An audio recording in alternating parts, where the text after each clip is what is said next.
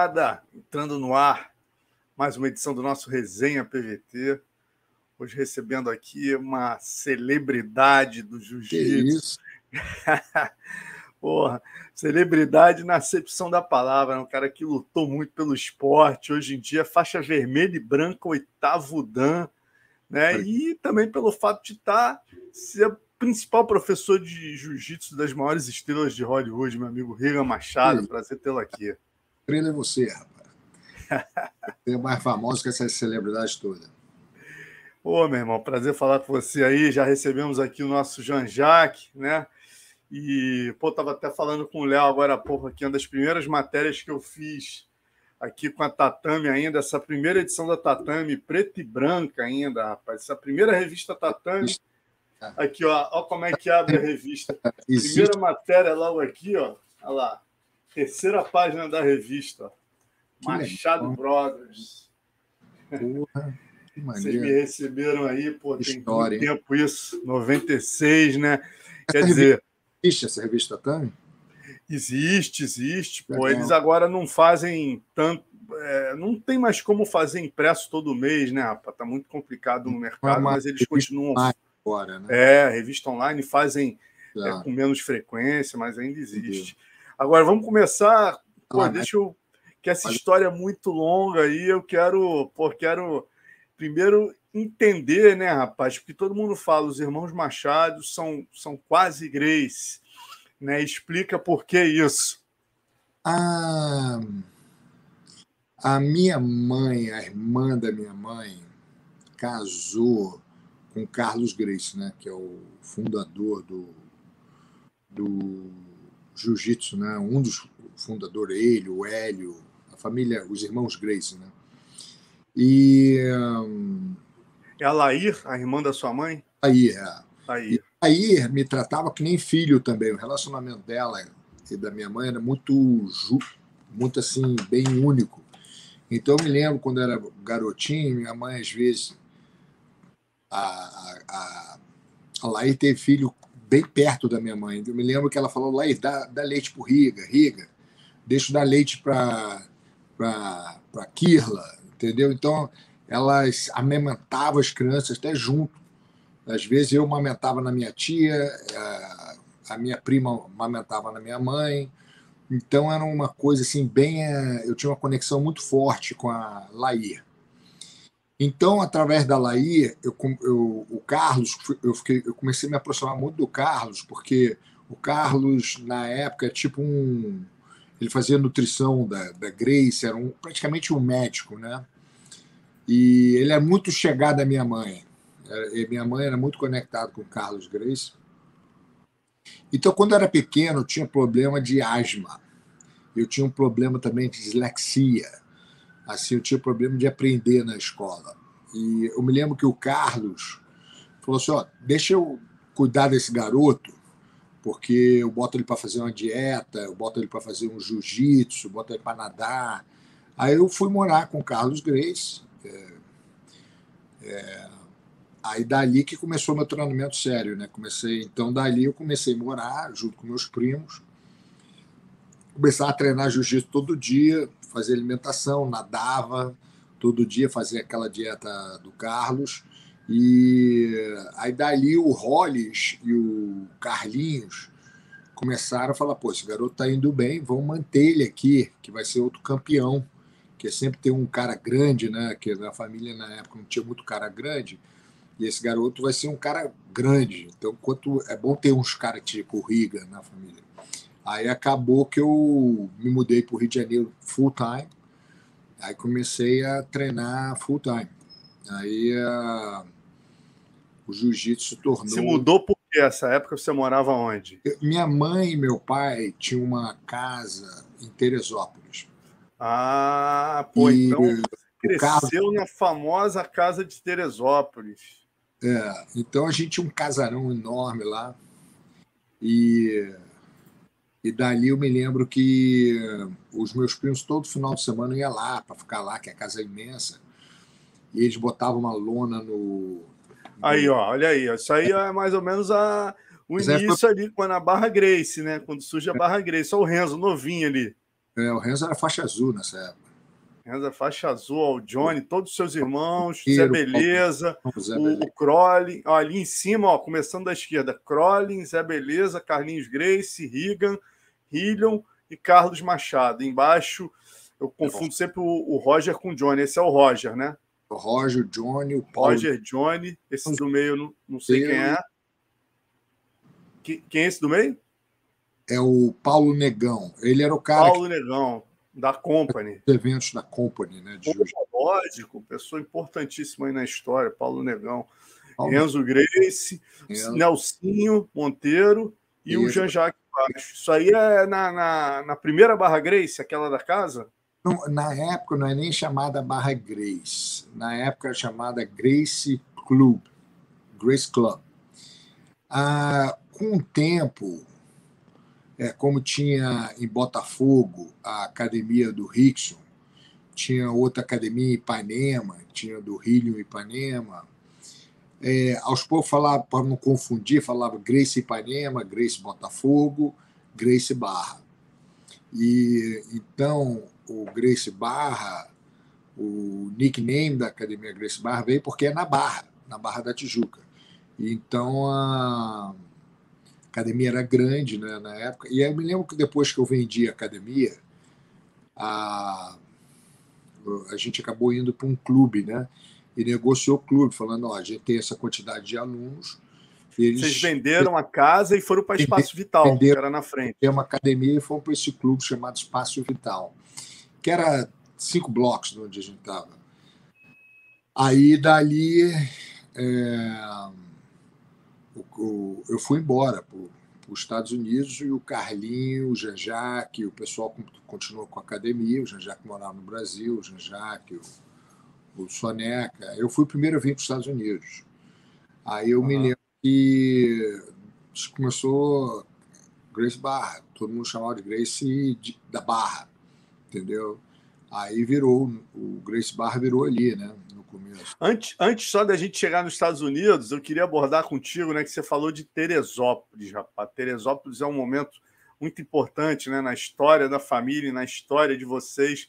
O Léo tem até aí uma foto da casa que o na verdade é valeu, Léo, uma reprodução, né?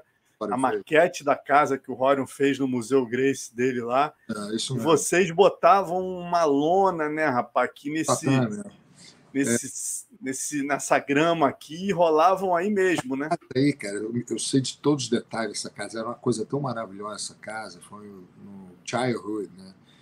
Porque eu tive a chance de ver todos os Graces nessa, nessa casa. Era uma, foi uma fase assim bem privilegiada, vou te falar.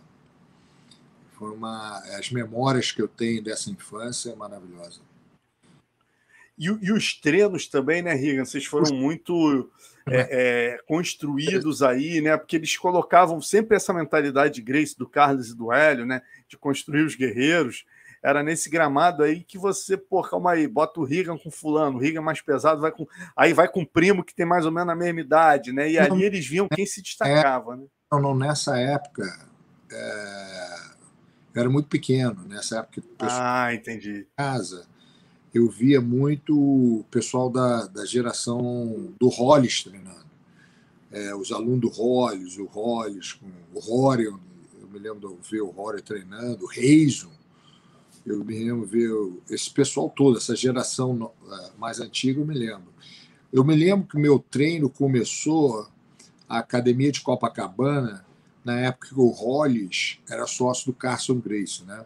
Então eles têm academia, o Cássio dava aula terça, quinta e sábado, e o Hollis dava segunda, quarta e sexta. E eu, como o Cássio gostava de mim, eu treinava todo dia. Treinava com o Cássio, treinava com o Hollis, e o Cássio que o Cássio tinha um grupo de criança maior, né? O Cássio tinha um grupo enorme de crianças, mas eu treinava com os dois. Eu treinava com o Carson e com o Hollis na época. Aí depois que eu comecei a ficar mais velho, eu tinha que fazer uma escolha, qual time que eu vou representar para a competição, essas coisas. E como o Carlinho é mais perto do, do Hollis, eu cheguei para o Cássio, o Cássio, não, é melhor você treinar com o Hollis, porque é, você mora o Carlinho, não sei o quê. Acabei é, é escolhendo a me adaptando a treinar mais com o um grupo do perto do Carlinhos, né? É, que o Carlinho praticamente era o cara que ficava de olho em mim. Eu fui o primeiro faixa preta do Carlinho, primeiro campeão do Carlinho, né? Carlinho Grace Jr. E, e, e, você foi só. Então, quer dizer, a Barra Grace começa, a Grace Barra começa com você e o Carlinhos como sócios. Quem eram os, os sócios Não. da Grace Barra? Carlinhos veio mais tarde. Eu me lembro quando a, a, a Barra Grace começou, era o Crowley, o Zé Beleza, tinha uns outros investidores. Aí dali o Renzo entrou, aí teve uma confusão, o Crowley saiu e eu, eu e uma aluna minha compramos a academia, compramos do Crowley, do pessoal todo, e a gente assumiu a academia da Barra Grace. Eu, aí o Carlinho veio também. Então, praticamente, é, os Machado teve uma frase que só tinha Machado na, na Barra Grace. E dali, com o tempo, é, o Carlinho estava tentando, com, com o Crowley, montar um. Eles compraram uma casa grande para criar um, um, centro de nutrição do Carlos, de alimentação. E o Carlos fazia uns tratamentos através do chá, certas pessoas que ficavam doentes, que tipo comprou um casarão que as pessoas ficavam lá para ser tratada, tipo uma clínica, né? É, mas acabou que ah, era muito longe, parece que o tio Carlos estava ficando mais velho na época, não estava querendo trabalhar muito. É, então, é, acabou aos poucos dissolvendo o negócio. Aí, com o tempo, o Carlinho dissolveu a, o coisa e começou a queria voltar a trabalhar. Aí, como eu estava querendo sair fora mesmo, estava querendo ir para os Estados Unidos, eu falei, ó, oh, Carlinhos, estou com a academia aqui, pô, é tua. Eu vou. Aí eu dei praticamente a academia para o Carlinhos na época e vim para os Estados Unidos. Porra, bacana, cara. E, e, quer dizer, e aí essa fase, né? Como é que foi essa implantação? Você pegou aquela fase de desafios do Grace Action? Como é. é que foi essa fase inicial? E nos Estados Unidos ou no Brasil? No Brasil foi interessante porque quando o Hollis morreu, todos os alunos foram treinar com o Rickson. E praticamente com o Carlinho não ficou ninguém, só ficou eu. Eu e o, o meu irmão Soneca. E a gente que começou a competir, ganhar de todo mundo, ganhei de vários alunos do Cássio, de vários alunos do Rios, e a, daqui a pouco a academia ficou lotada, porque a gente praticamente se virou a geração nova de campeões do Carlinhos, né? Foi a primeira fase de campeões que ajudou hoje a fazer a, a Foundation, né? Olha aí, essa foto é bem bacana também, ó, vocês bem novinhos aí, ó. Lembro, seu Hélio, seu Carlos. É, me lembro que foi uma foto para uma revista, um artigo, aí tava todo mundo ali, foi mal barato. Eu me lembro desse dia exatamente ali. O tio Carlos e o tio Hélio. É, o Reison aqui novinho, rapaz, o Reison novinho. Reison. Essa aí foi a casa lá em Ipanema a casa do Carlos Grace, lá em Ipanema. Caramba. Agora, falando dessa. Do seu, antes da gente chegar nos Estados Unidos, né, eu queria lembrar da fase sua, que quando você começa a se destacar nas competições, fala um pouquinho dessa fase ali, Copa uma Company. Boa de competição. Eu comecei a dominar o, o, o meu peso e o absoluto. Né? Então a gente pratica, eu praticamente ganhei. Eu tive quase 300 e tive quase 365 lutas sem perder. Tipo, foram quase nove anos de luta. Então, a... isso deu uma força muito grande. A gente conseguiu, dali, montar uma geração nova de campeões para o Carlinhos.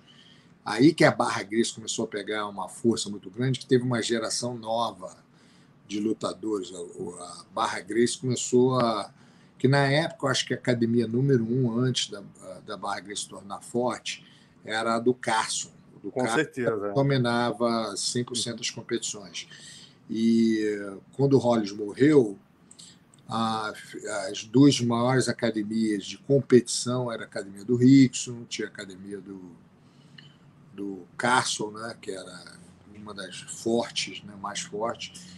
E então a, o Carlinha começou a crescer uma geração depois de é, cinco, seis anos, a Barra Igreja estava batendo de frente. Aí era entre a Barra Grace e o, e o, e o Carson Grace, as duas que tinham uma rivalidade muito forte. Né? Já existia essa rivalidade antes, um pouquinho com o Hollis. O Hollis e o Carson, em competição, tinham uma rivalidade. E era interessante que a gente passava pelo corredor com os lutadores que tu ia lutar todo dia. Então é uma fase super interessante, entendeu? Você... É, e você, quem eram os caras assim que você batia mais de frente, Riga? Assim, eu bati, é... Você lembra do Marcelo Bering? Oh, porra. Eu lutei com o Marcelo Bering três vezes, eu acho. É, três vezes. Eu ganhei as três vezes. Eu, eu, eu teve uma que é, eu lutei na faixa marrom, eu ganhei de quase 30 pontos diferentes, mas eu não bati de jeito nenhum. Cara. Aquele ali era osso duro de urreto. Pegava o braço, era, ele, ele não ia bater de jeito nenhum. Eu senti aquele guerreiro ali, né? Que se pegar ou, ou botar para dormir ou quebrar o braço, que ele, ele tem um. Isso vocês se enfrentaram tudo na o que marrom, preta? Não, marrom e preta. Aí depois teve uma fase que eu lutei com ele na faixa preta Aí eu raspei, ele já estava, só queria lutar em pé, ele veio já estratégia. O Rickson treinou ele para vir bem estratégico, mas eu era já mais, mais forte que ele, né? Eu já estava mais pesado, tava com é, tipo 10 quilos mais que, que ele. Então eu senti que a força ajudou também, entendeu? Então, a... mas o Marcelo Berg, dos lutadores que eu tive, assim, que, eu, que era rival, assim, um dos caras que eu mais gostava, assim, uma rivalidade saudável, né? Que ele acabou é, tendo um filho com a minha prima, Kirla. Então a gente estava sempre junto. Eu adorava ele. Eu tinha um carinho pelo Marcelo Bering especial. O Cássio Cardoso, você chegou a lutar com o Cássio Cardoso? Com ele foi super maneiro. O Cássio Cardoso, você chegou a lutar, não? O Cássio Cardoso eu lutei uma vez. Eu lutei, era faixa roxa. Aí o Carson, parece que tava. Falei o Carlinhos, se me dá a faixa marrom, eu luto com esse cara agora. O Carlinhos me deu a marrom, fui lutar, eu tinha 16 anos. Aí eu parti para cima, cair por cima, não sei o quê. Aí teve um problema lá com o juiz, que nessa época, na maneira que eles tiveram com os juízes, a, o, o que aconteceu foi interessante. Eu, o, tinha dois juízes que eram do Carson. Aí os caras levantavam a bandeirinha. Aí os dois juízes deram por, por coisa. Aí o Carlinho ficou puto. O Carlinho Grace foi e falou: Cássio, vai tomar no cu. Tu viu que o cara tá por cima o tempo todo, quase passou, a, ficou em cima ali amassando o tempo todo. Como é que ele perde? Entendeu? Derrubou, fez isso. Aí o Cássio falou: pô, vamos marcar um, um treino para resolver essa luta lá na academia. Pra, é, teve, porra, cinco pessoas reclamando. Que, porra, irmão, tá certo, né? Tu botou teus alunos para dar vitória. Entendeu? E aí acabou que o Cássio não quis botar a luta, aí falou, ó, tá anulada, anulo. Essa luta nunca existiu. Aí acabou anulando a luta e eu adorava o Cássio também. Achei que o Cássio, como lutador assim, do Cássio, eu tinha uma chave de braço e guarda. adorava ele também. Achava ele, ele era o maior rival do Marcelo Bering, né? Ele e o Marcelo, Marcelo e Cássio lutaram várias vezes. É, eles. O, o, ali, cara, era uma rivalidade, assim, que eles eram do mesmo peso. Eu fiquei mais pesado, né? o meu peso começou a subir. Eu era do peso deles, né? Era tipo, médio, eles lutavam assim, é, 79, que eu fui para 90.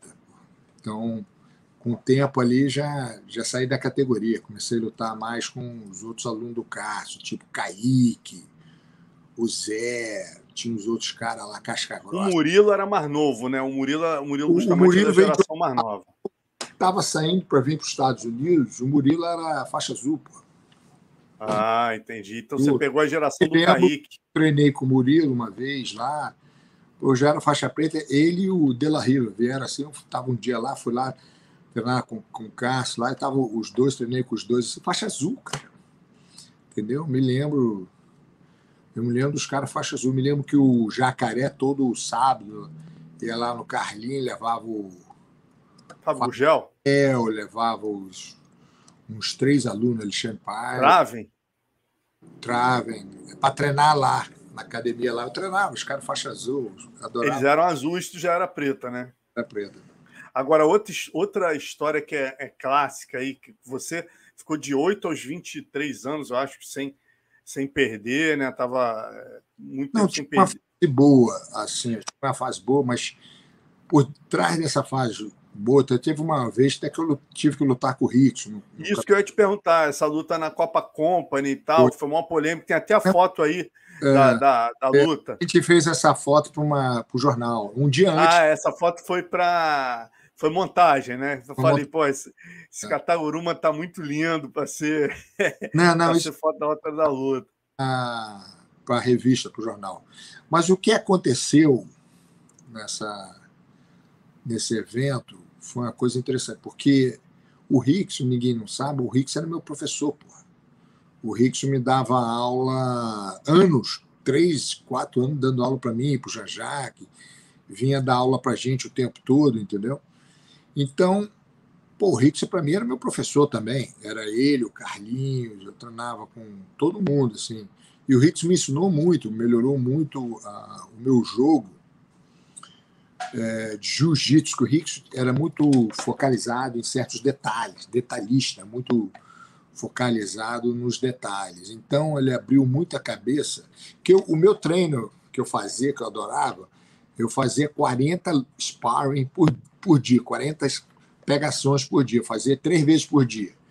Isso que eu gostava, que me dava aquela toughness, aquela casca grossa para chegar no campeonato estar tá preparado. Eu lutava quase todo final de semana.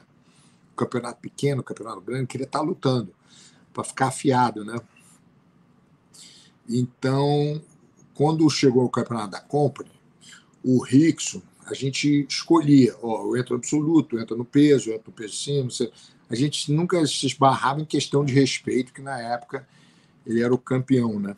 Era o campeão da família e ele representava a família como o número um do grupo. Aí, o que aconteceu? Na final, ele ia lutar com o Ricardo Americano e na final ia lutar com o Palhares, que era um aluno do Rickson, que eu lutei já três vezes. Mas eu já tinha ganho do, do Palhares duas vezes. Então, o Ricardo Americano se machucou. O ombro dele parece que se machucou, ou saiu do lugar, teve alguma coisa que não ia, não ia poder lutar. O evento era um evento, na época, que era muito importante para o jiu-jitsu, que era a fase que estava começando a entrar patrocínios para os atletas, patrocínio para o esporte. Então, a,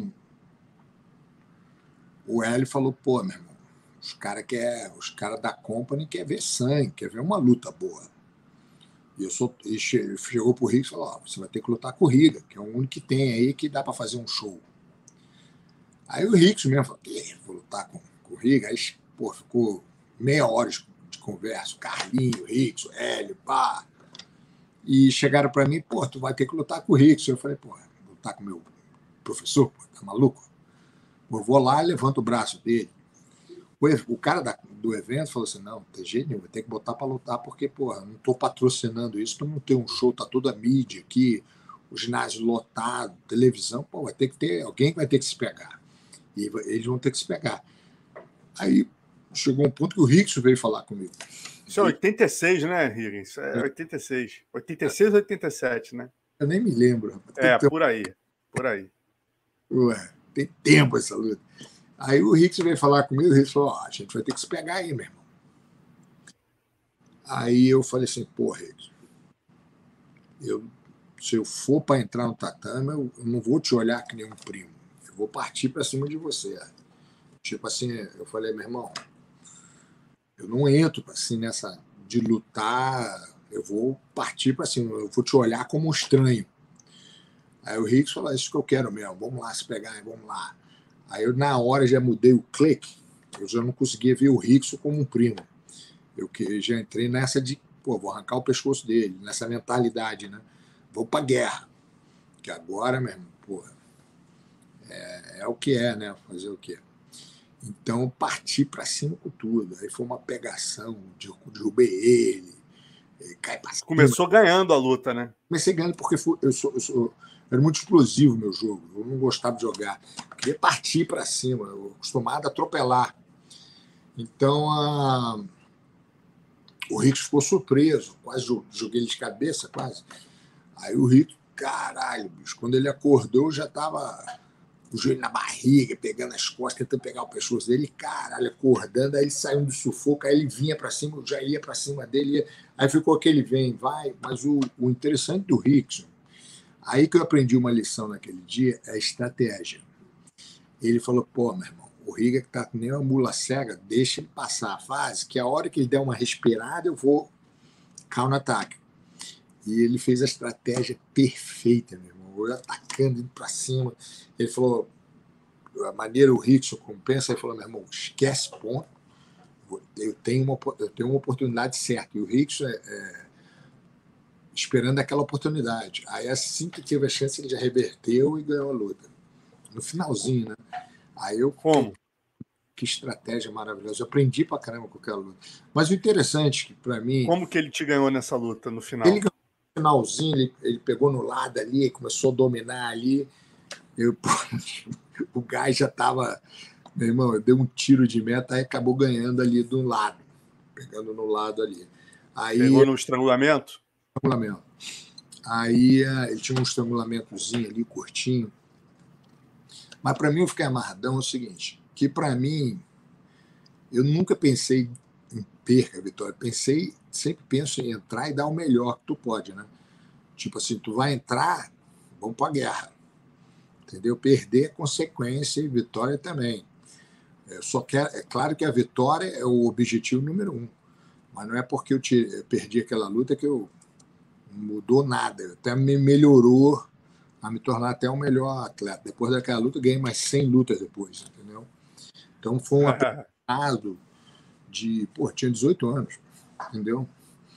Tipo, naquela experiência de lutar com um cara que era o melhor na época, foi, me abriu minha cabeça para um outro mundo, entendeu? Então eu comecei já a mudar muita coisa no meu jogo, né? Legal, cara. Aí tem essa fase que você resolve ir para os Estados Unidos, dá o clique também. Você viu que já é, tinha dado tudo que tinha que dar aqui. Eu, eu sempre quis vir para os Estados Unidos, desde pequeno. Eu sempre fui apaixonado pela indústria cinematográfica, sempre fui apaixonado em querer viajar o mundo, sempre apaixonado em desafios, né? E quando eu tinha uma noiva que estava vindo estudar, eu falei, ah, meu irmão, vou junto com, com ela. Aí cheguei aqui, o Rório me ligou, eu fui dar aula na garagem com o Royce, aí o Rickson veio também, foi dar aula em outra garagem. Aí fiquei um ano e pouco ali com o Royce, todo dia, dando aula na garagem, ajudando, que o Royce chegou para mim, ó, vamos abrir a, a primeira academia, vamos... E ali eu focalizando para ajudar, né, na, aquelas aulas privadas. É que o Rory dava. É isso aí mesmo. É, essa foto aí, calma aí. Os três estavam aí, né? os primeiros é. três. Isso é na garagem, é? Não, isso foi um seminário, uma demonstração que o Rory fez lá em Hollywood, foi maneiro pra caramba. O Ralph estava aí, até o Ralph. O Ralph estava morando comigo na época. O Ralph era faixa roxa. Pô, tu devia ter quantos anos ali? Tá com a cara de moleque, você e o Royce estão criança aí, ali a gente devia estar, tá, aí eu devia estar tá com 21 anos, 21, 22, o Royce também. Então, a gente Cara.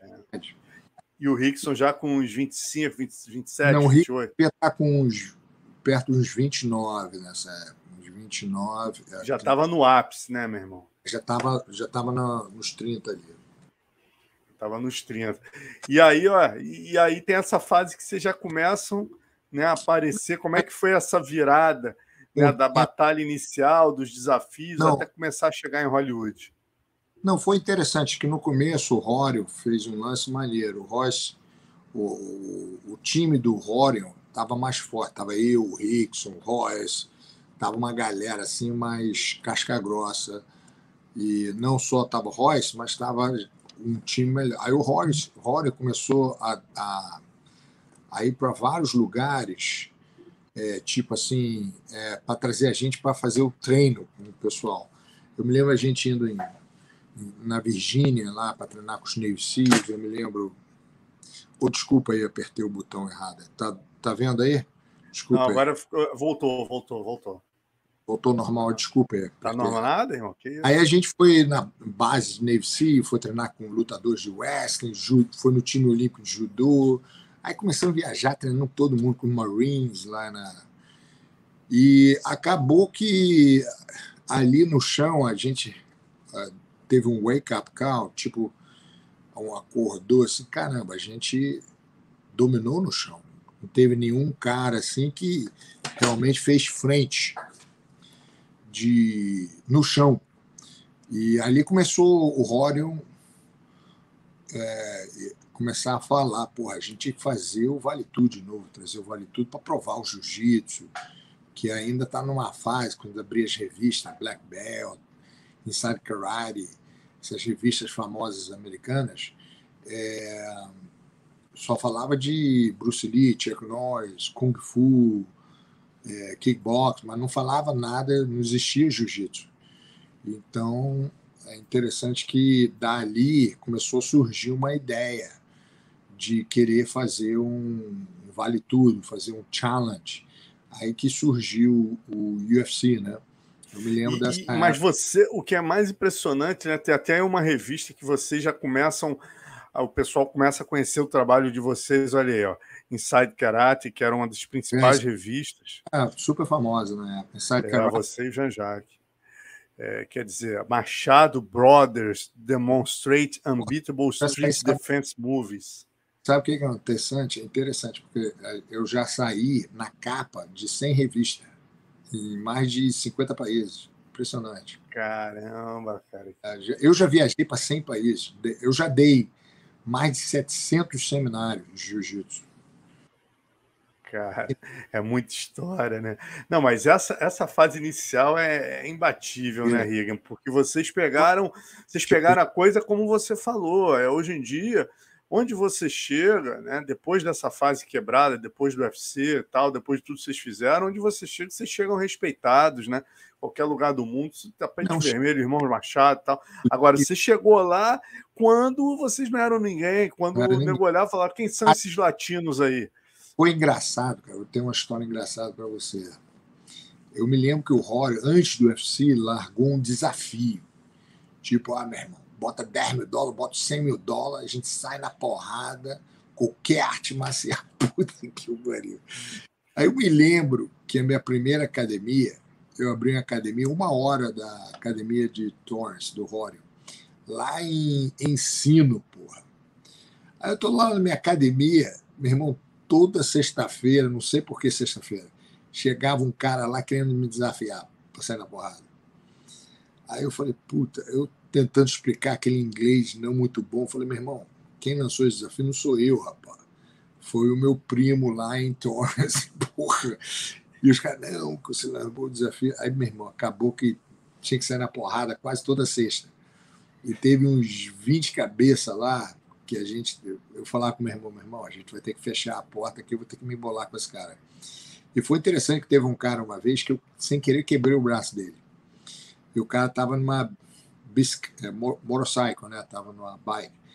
Aí eu fiquei com pena do cara, falei, meu irmão, como é que esse cara vai para o hospital com o braço quebrado? Eu peguei o cara, botei no meu carro, levei no hospital. E esse cara virou hoje em dia um dos melhores amigos meus. A gente ficou amigaço depois. Aí o cara falou, porra, e uma outra coisa, né, Rigan, que eu observei já nessa primeira matéria que eu fiz com vocês, quando eu fui lá em 96, vocês já começavam exatamente por esse jeito de vocês, né? Todos os irmãos são muito parecidos, muito educados, recebem bem todo mundo. E era um momento ali onde o jiu-jitsu, principalmente a família Grace, não entendia a, a, a, ideia de se ensinar o jiu-jitsu. O jiu-jitsu era uma reserva de mercado do, do Brasil, da família Grace, de vocês, e vocês já estavam aí há um tempo, já estava ficando difícil. Como é que vocês vão negar ensinar? Vocês vivem disso? Né? E aí, como é que todo aluno que entra aqui, eu vou ter que mandar assinar um troço que não vai lutar contra o jiu-jitsu, pô. É, né? né? E aí chegou o Igan Inoue, Enson Inoue, o Rico é. Rodrigues e tantos outros, né? Não, teve ali a fa... o Chuck Norris foi um cara que ajudou muito para mim. É, ele, por exemplo, a primeira academia que eu, que eu tive, quem financiou e patrocinou foi o Chuck Norris. E o Chuck Norris que ajudou a gente. Se não fosse o Chuck Norris, a gente não estava nem nos Estados Unidos. Já estava pensando em voltar para o Brasil. O Chuck Norris que fez a cabeça, meu irmão, voltar o quê? Pô, vai ficar aí, vou, eu tenho um, um lugar ali, vou abrir academia para vocês. Pô, falei, que isso? É mesmo? Aí foi abriu mesmo. Ele foi lá, abriu as, a primeira. E falando, ainda foi gente boa pra caramba. Falou assim: ó, dois anos gente não precisa pagar nada, de graça. Falei, porra, eu vou tentar, né? O cara, oportunidade dessa. Aí, um pouquinho, a academia começou a arrebentar, começou a ter aluno. Aí veio o Jean-Jacques, veio o Carlinhos, veio o Johnny, depois veio o Roger. Aí, dali, começou aquele. o jiu-jitsu crescer mais, né? Que agora tinham a gente, tinha um Rory, aí depois o Renzo foi para Nova York, aí veio o Ralph, foi para São Francisco, aí começou a ter várias outras pessoas, o Saulo. É, o Saulo...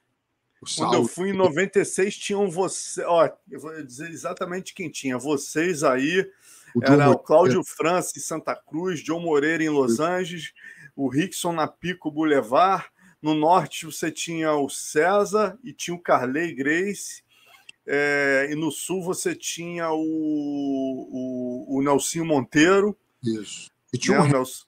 Helson estava no... no Helson no Havaí, né? No Havaí. Tinha o Helson no Havaí, mas a costa oeste já estava toda dominada, já estava toda colonizada já. Não, mas o jiu-jitsu teve. O UFC, cara, eu me lembro disso. Quando o UFC, o Royce ganhou o UFC, teve uma explosão muito forte. É, teve aí que foi uma fase que eu chamava gol do jiu-jitsu. Por quê? Meu irmão, eu tinha. Eu é, organizava dois anos avançados de seminário para dez países cada ano. Entendeu? Que eu adorava explorar, viajar, conhecer outras coisas. Meu irmão, por exemplo, a Austrália, eu já fui para a Austrália 26 vezes. Só aluno meu na Austrália tem mais de 200 faixa preta. Entendeu? Caramba! Então, a... o jiu-jitsu deu uma explosão, né? Então, a, só para ver a evolução que teve do esporte do jiu-jitsu no mundo é uma coisa maravilhosa. Eu... É, isso é uma coisa muito importante que o, que o, Carlinhos, né, o seu primo, teve uma importância muito grande, o, né? O jiu-jitsu esportivo, o pioneiro mesmo é o Carlos Gracie Jr., porque graças a ele, não dele, o jiu-jitsu teve uma explosão muito grande na parte esportiva o UFC ajudou o Brasil a crescer, o Brasil Jiu-Jitsu crescer no mundo da luta.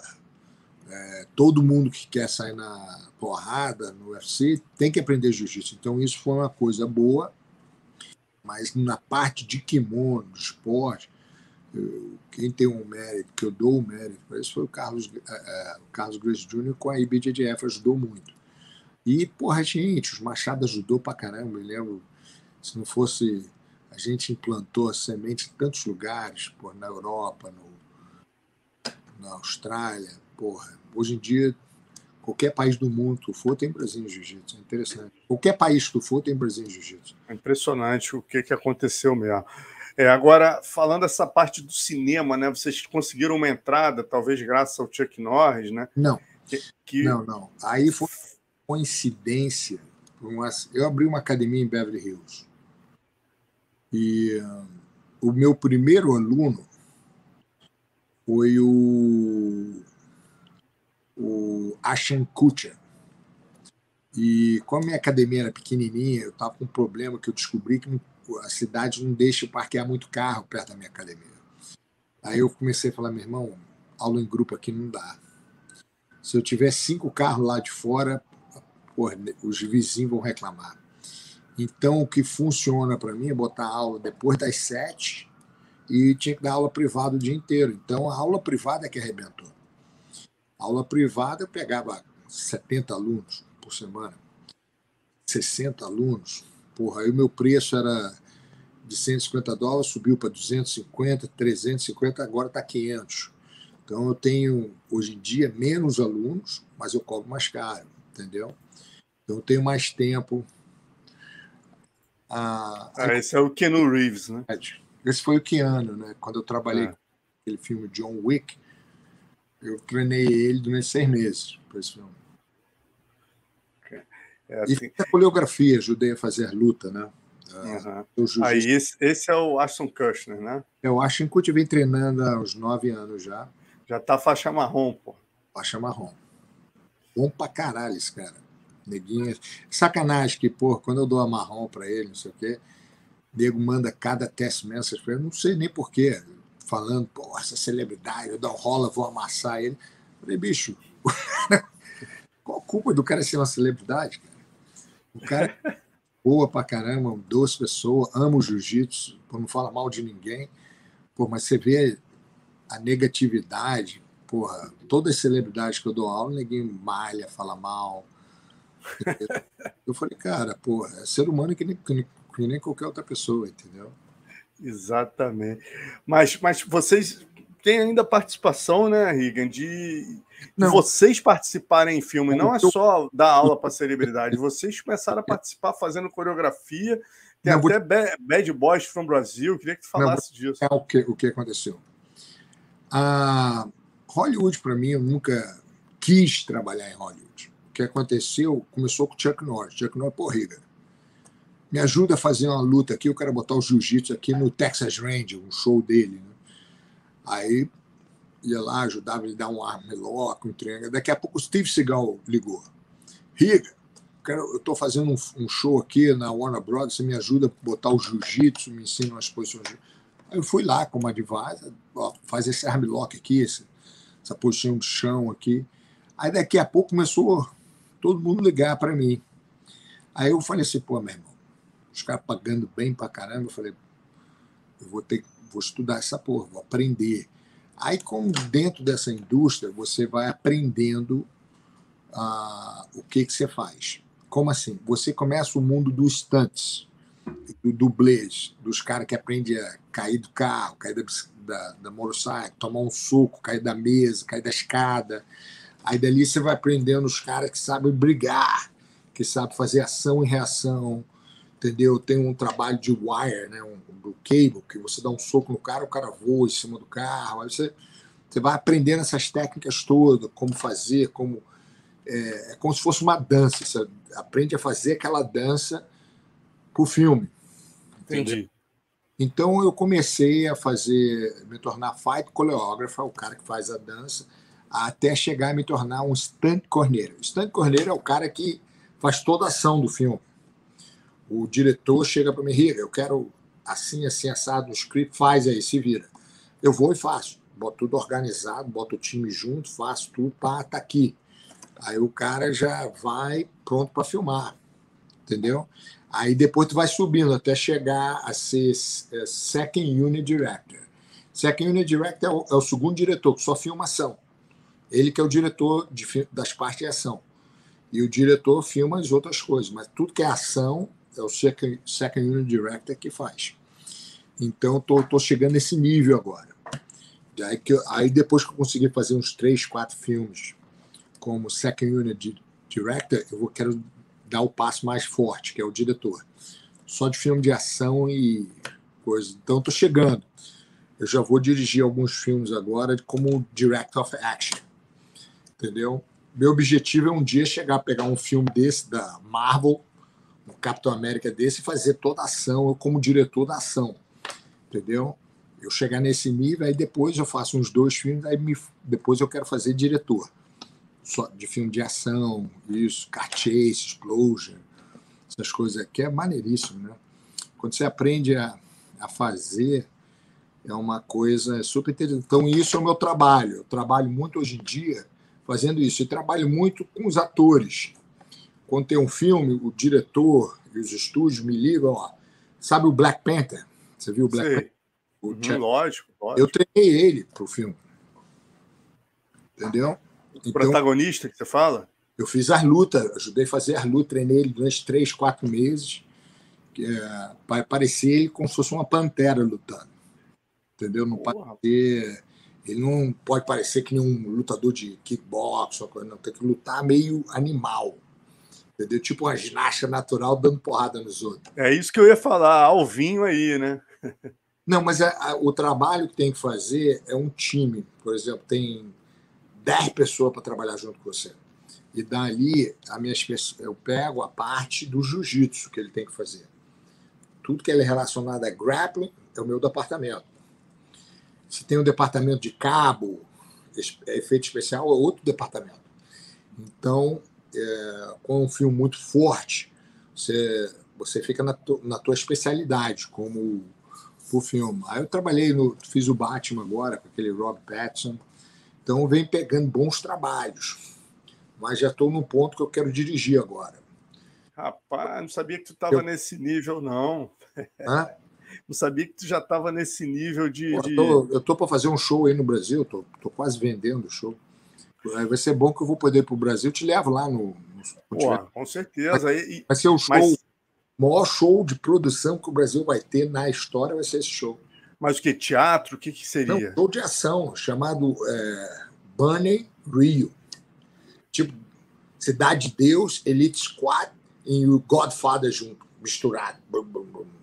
Caraca. Veio do Rio de Janeiro. Dois irmãos. Um é policial e outro é do mundo da droga.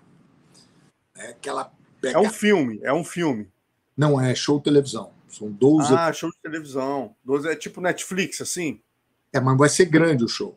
Vai ser coisa assim de 10 a 12 milhões por episódio. Vai ser super. Que isso, usando locações aqui do Rio. Vai ser tudo feito no Rio de Janeiro. Atores ah. americanos e brasileiros. Já tem o nome do filme? É o show chamado Burning, Burning Rio.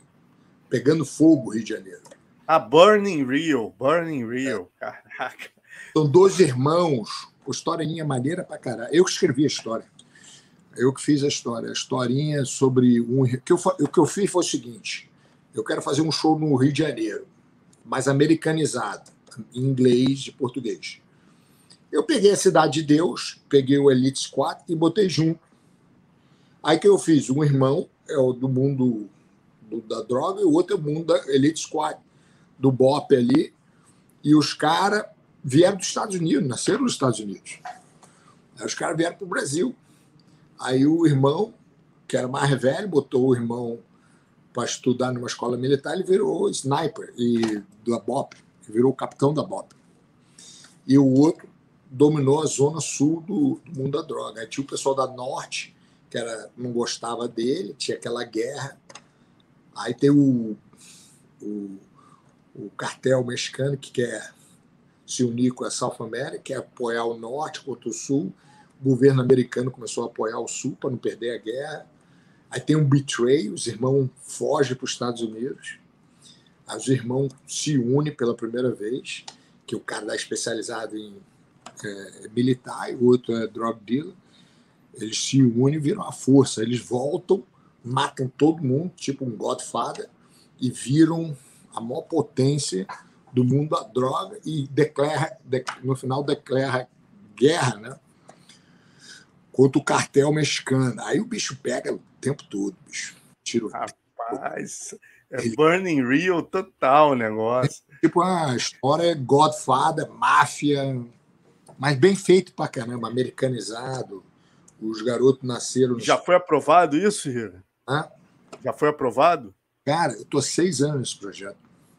Eu fui escrever tudo, né? Fez o show todo. Aí tem uma agência aqui chamada CAA. Aí ela gostou do show. Aí eu peguei um cara, um aluno meu, que fez o, um, dois shows para HBO chamado Entourage. E fez outro chamado Bolas, com aquele The Rock para uhum. HBO. O cara que produz, o showrunner que chama. Aí pegamos esse, uma companhia chamada Mad Jax, que era outro aluno meu, aí uni todo mundo, aí todo mundo contratamos uma escritora que nasceu no Rio de Janeiro, é, chama Sabrina, mas americanizada, né? Na, na, morou aqui, veio para cá com seis anos de idade.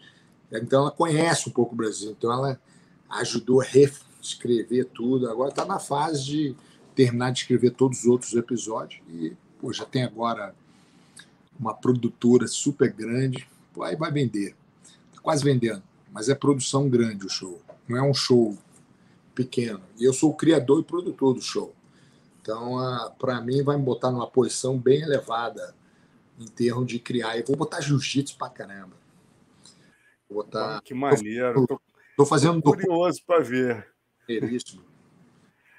Sobre tô... o que o documentário? O documentário que estou fazendo, cara, Porra, meu irmão, tá maneiro pra caralho esse documentário. É baseado. Eu tinha um amigo meu chamado Paulo Tocha, que é da Tailândia, da, de Muay Thai. Aí eu fui na Tailândia, eu tinha um, uma arena lá chamada Lupia Arena, que é a meca do Thai Box no, na Tailândia. Porra, a mulher não pode nem tocar nas cordas. Aí o cara estava me falando que pela primeira vez na história vai ter duas mulheres que vão lutar naquela arena, que era proibida. A mulher não podia nem tocar nas cordas. Aí eu falei, peraí, bicho, eu vou documentar essa porra. Aí eu falei com o cara, meu irmão, eu boto dinheiro para essa porra, vamos fazer. Aí contratei um time americano, o time da Tailândia, pô, o cara lá, já entrevistamos 49 pessoas. Acabei até de entrevistar aí no Brasil a Kira Grace entendeu? Que foi a primeira Grace. É só de mulher. Então essas mulheres estão filmando. Vai arrebentar um assunto totalmente em voga. A luta vai ser daqui a duas semanas. Mas vamos entrevistar a Ronda Rousey, todas as lutadoras aqui do mundo, a Lucia, que foi campeã mundial de boxe, é, altas lutadoras de várias áreas, né?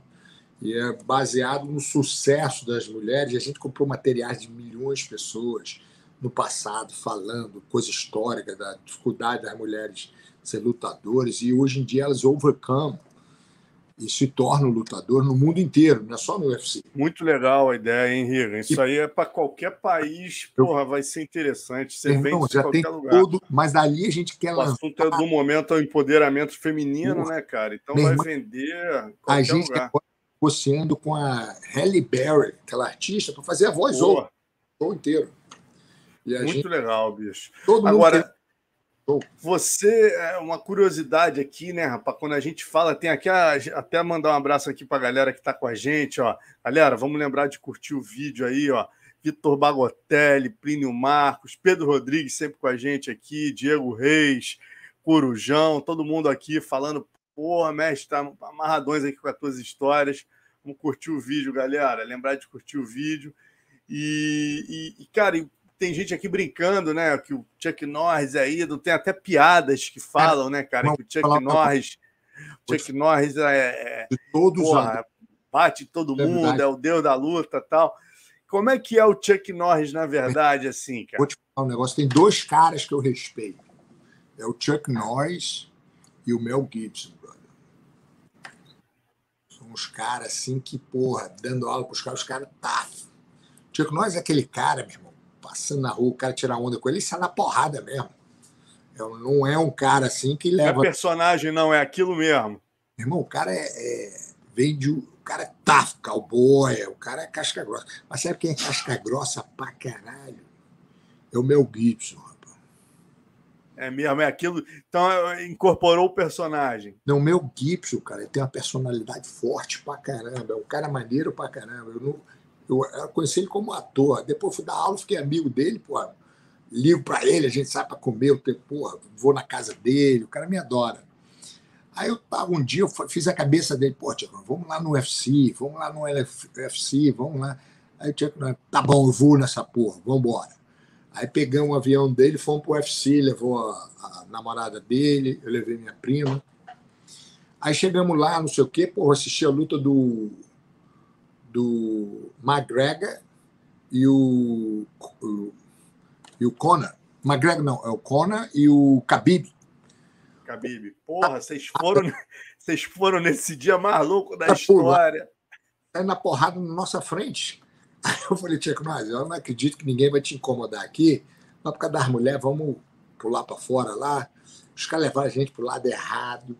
Eu falei, tinha que não, pô, vou levar a mulher dentro do carro no lado errado, cheio de gente lá de fora. Eu falei, meu irmão, vai ser foda, celebridade, mais de 100 pessoas aqui, vai ser uma merda. Aí ele veio a mulher e falei, Chuck, não, agora eu não sou teu amigo. Chuck ou Mel Gibson? Mel foi? Gibson, desculpa. Mel, Gibson. Eu falei, Mel Gibson, porra, agora sou teu segurança. Vambora, porra, vai ser. Você vai ter que atravessar essa merda aqui. Meu irmão, tinha nem querendo agarrar ele, eu tive que derrubar o cara um no chão. Aí quase entrando na porta, o cara veio que eu dei um outro quedão no outro cara. Falei, meu irmão, fica no chão aí. Aí entrei no carro, assim. Aí eu tinha o Mel Gibson amarradão. Aí eu me lembro que o meu, o Mel Gibson falando assim, eu Helena, se ele coçando a barba dele assim. Eu falei, qual, qual é a barba? Ah. Aí ele falou, não, cara, não queria sair, não. Eu falei assim, como assim? Não queria ir embora da, da padaria? Não, queria ter ficado mais tempo lá. Aí eu falei, por quê? Porra, eu queria dar um soco em alguém, cara. Eu falei, que isso, rapaz? Tu não pode dar soco em ninguém, não, rapaz. Tu dá um soco em alguém, tá, rapaz. Tá maluco? É.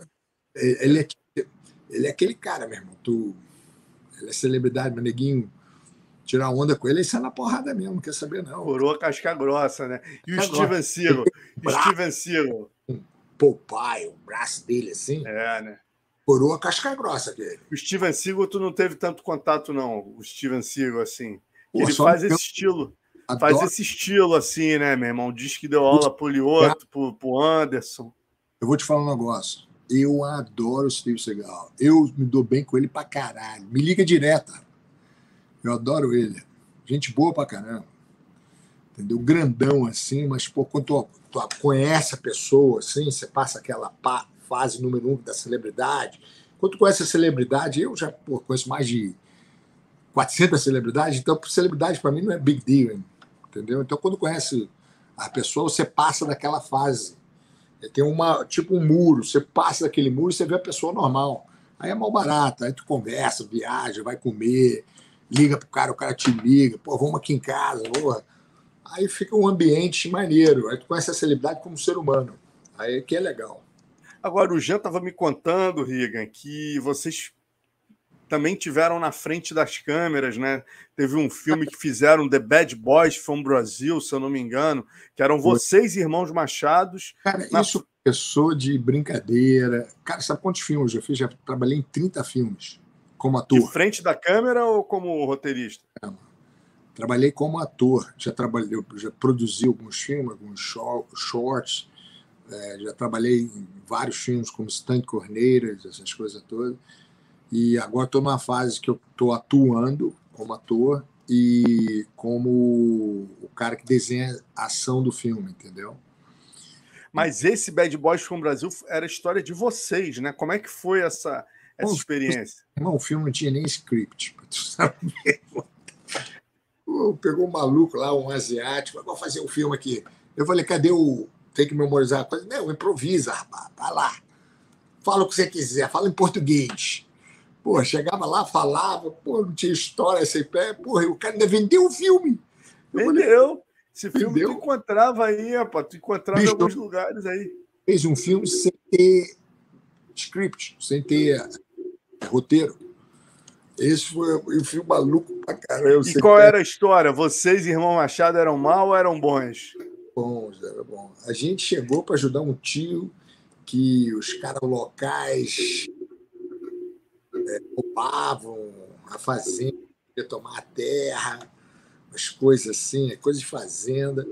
A gente já chega assim, descobre que a polícia está envolvida, o governo.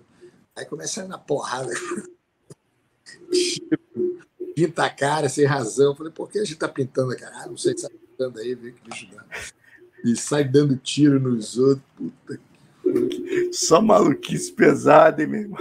Entende a indústria, não sabe o que está fazendo. Então, aquele filme ali é uma. tão ruim que, pô, é bom.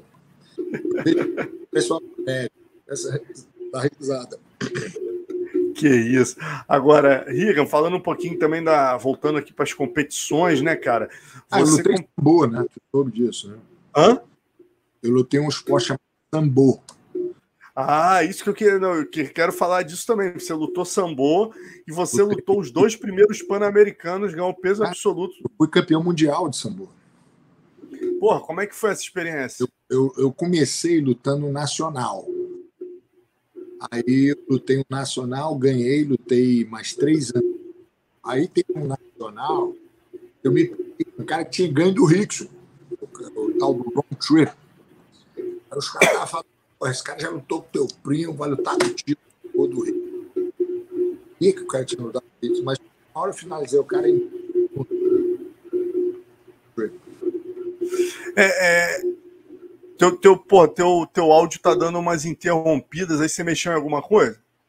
Não, tá, deve tocar. Não, então, é, é, mas então, tá escutando agora, não saiu. Melhorou. Bom, vamos. Agora melhorou, agora melhorou. Melhorou? Não, então, só, só para entender, as regras do sambo permitem finalização? É, qual é a diferença para o jiu-jitsu? Judô, Você cai no chão, você tem 15 segundos para tentar finalizar. Então, tudo que eu praticava é tentar finalizar em 15 segundos. Então, eu chamava é, catch submission. Não tem tempo nem de fazer, é, é pegar a posição direta, ou braço, ou isso, aquilo.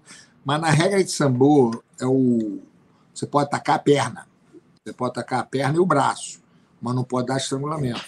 No judô é o oposto. Você pode atacar o pescoço e o braço, mas não pode atacar a perna. Então, é, e é uma mistura de judô com wrestling. Você luta de sapato no sambo. Você e você fez quantas lutas para ser campeão? Eu lutei no, no Nacional, teve o máximo para ser campeão é cinco lutas. Eu, eu já fui campeão com quatro, já tive campeão com cinco. Aí depois no Pan-Americano, eu tenho três Pan-Americanos, ganhei os três, finalizando todas as lutas. Era quatro, cinco lutas, mesma coisa. Aí o Ron Trip comprou minha passagem. Falou, Riga, tu tem que lutar na World Cup, na Holanda. O Ron Trip, que é esse cara que ganhou do, do Rickson. Comprou passagem, falou, vem com o time americano. Mas tem... esse cara que ganhou do Rickson na Panamenho? É, foi uma coisa assim, ganhou do Rickson. Vantagem, alguma coisa assim. Uma queda, alguma merda. A, na Gama Filho, não foi isso? Não, não, foi, no, foi aqui nos Estados Unidos. Algum lugar. Ah, tá. tá. É. E aí, aí ele te, te levou para onde? Aí eu fui para Holanda. Na, no World, não fui para Holanda, não fui para Inglaterra. Aí fui para Inglaterra, aí eu lutei, ganhei todas as lutas, finalizei toda a luta. Aí lutei na. Quando eu fui lutar na final, os caras me sacanearam. Eu lutar com um cara da Rússia. Aí o juiz chegou para mim: ó, se você levar a luta para o chão, você é automaticamente desqualificado. Você só pode lutar em pé na final. Que era mentira, eu não sabia. Aí depois o time americano falou: pô, que isso? Como é que o, o cara te sacaneou? Aí eu quis lutar em pé, o cara ganhou num, numa, num ponto, uma vantagem, sei lá, merda assim, ganhou a luta. Eu fiquei muito puto. Aí eu falei: ah, é, filha? Aí voltei na, lutar na Holanda Aí na, na Holanda eu, eu fui lutar, eu ganhei. Eu fui campeão. Lutei, ganhei o cara da. Na final, o cara da Inglaterra. E aí depois fui lutar na, no, terceiro, eh, no terceiro campeonato mundial de sambo. Eu fiquei com o terceiro, machuquei a costela. Minha costela deu um cartilagem, quebrou. Eu tive até ir para o hospital depois. Eu lembro, falando em machucar, cara, eu lembro que no aí você campeão pan-americano, peso absoluto, isso aí, clássica. E, e, também no ADCC, queria falar do ADCC que eu tive no primeiro, o meu primeiro ADCC foi o de 99, o primeiro foi 98, eu não fui. 99 você foi, você lutou, né? E teve algum, algum, como é que foi? Eu você tive uma luta, eu tive uma que eu tava com a costela meio machucada. Foi com um cachorro, cachorrão. Cachorrão. Ele puxou para a guarda, a costela trepou de cima da outra. Assim. Eu falei, caralho, não consigo. Até falei assim, o bicho nem mexe, por favor. Ele parou, foi super doce comigo, parou. Eu falei, meu irmão, quebrei a costela. Aí o, o dali, mesma locação tinha machucado antes, a costela fez isso, trepou em cima e ficou trepada. Aí eu senti, pô, fazer uma facada. Né? Aí eu falei assim, meu irmão, pô, não dá para mexer. Pô, eu lembro que você, você. Eu lembro que quando a gente, né, nós, eu, o Luca, o pessoal da imprensa, a gente olhava as chaves, a gente ficava imaginando absoluto, né, cara? A gente falou, pô, não vai ter jeito, o Brasil vai ganhar, porque você tinha Fábio Gurgel, você tinha Renzo Grace, Riga Machado, é, o ia fazer super luta, mas tinha o Roberto Traven, Falei, meu amigo, esse. Maneira ali. Ele vai matar o Marquinhos no caminho só de cansaço. O Marquinhos pegando essas pedreiras. Eu lutei com ele uma hora de luta, foi foda. Aonde? Eu lutei no Abu Dhabi. Foi, não sei se foi o segundo vez que eu lutei. Eu cheguei na semifinal com ele ah, para discutir ah, de ouro, de, ou vai para ouro ou vai para bronze. Aí eu falei assim, porra, eu não vou conseguir derrubar esse cara. O cara com é, 30 quilos acima de mim. Aí eu falei, porra, o que eu vou fazer? Eu vou esperar a hora certa, vou puxar para meia guarda, na hora, nos últimos minutos, vou raspar esse filho da puta, vou fazer os pontos para ganhar. Eu raspei. Aí eu caí por cima e só eu nunca vi isso, era para fazer dois pontos, os caras deram um ponto. Aí eu falei, peraí, eu raspei é, dois pontos, eu dei um ponto. Eu não entendi. Eu até fui falar com o juiz, pô, mas não é dois pontos a raspagem? Aí, aí os caras, acho que queriam que o Marqué fosse para a final. Eles pagaram a nota para ele para lutar com um aluno do Renzo, que era um, um outro marombado lá. Ah, é aquele Sean Álvares. Sean Álvares. Eles queriam aquela luta de qualquer jeito. Aí, ah, isso que aconteceu. Aí eu, aí eu falei assim, tu puxar para guarda, perde um ponto. Mas se eu raspar, faço dois pontos, eu vou fazer essa estratégia. Eu não vou derrubar esse filho da puta. De jeito nenhum, cara bom de wrestling. Aí eu fiz a estratégia, deu certo. Aí o Marquinhos até falou, porra, desculpa aí, Riga, entendeu? Eu falei, desculpa nada, você é luta. Porra, bola para frente que... Eu, uma vez eu lutei também com outro West, estava na final, quase na, na semifinal. Porra, o cara fugindo o tempo todo. Uma hora de luta. Aí eu falei, ah, bicho, vou ter que lutar o Wesley com esse filho da mãe. Aí no final ele deu um, uma single leg, caiu por cima ganhou.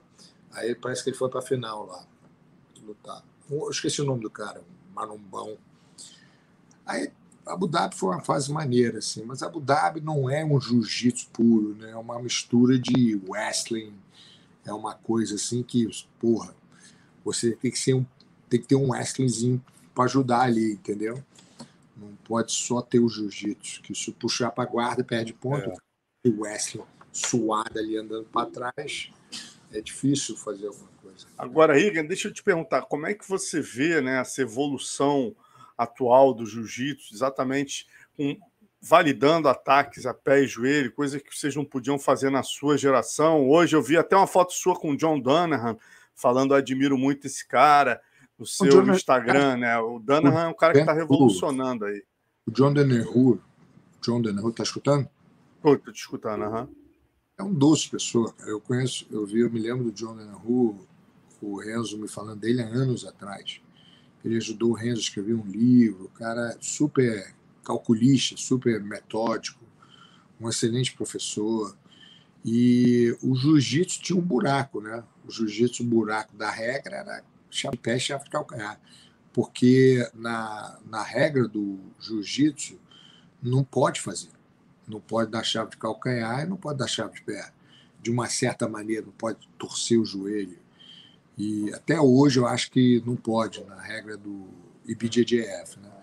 Então, com a regra de Abu Dhabi, eles querem que se foda, pode fazer o que quiser. E, e começou a aparecer agora vários eventos, tipo do Abu Dhabi, do Challenge, no Gi, não sei o quê. Então, permitindo fazendo isso. Então, nesse mundo aí surgiu oportunidades por, por, por uns caras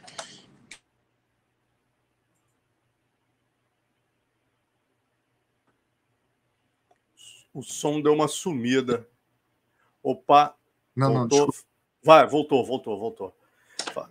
É, campeão, é, aí eu acho que foi uma fase nova, né? Então, hoje em dia, eu falo para meus alunos, a gente tem que aprender é, tudo isso porque é um novo jiu-jitsu, é o que chamam de new jiu-jitsu. New é, jiu-jitsu, é a geração nova que gosta de atacar as pernas. Então, tem que aprender, tem jeito. Tem que aprender a atacar, tem que aprender a defender, tem que fazer isso tudo.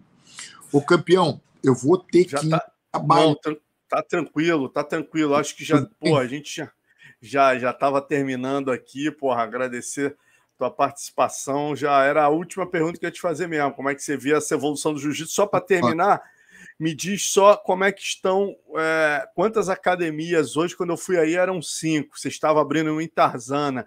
Uhum. Quantas academias todos os irmãos Machado têm? Johnny, Roger? Dois. Eu tenho uma em Beverly Hills para cinema, celebridades, e tenho uma agora que abri grande, lá em Santa Mônica, é que vai ser a academia que dá para uns 700 alunos, entendeu? Mas a abrir tem um mês e meio atrás. E já tem uns 40 alunos. Acho que daqui um ano estou com 300 alunos. Jean-Jacques tem quantas? Jean-Jacques deve ter uns 400 a 500 ali na.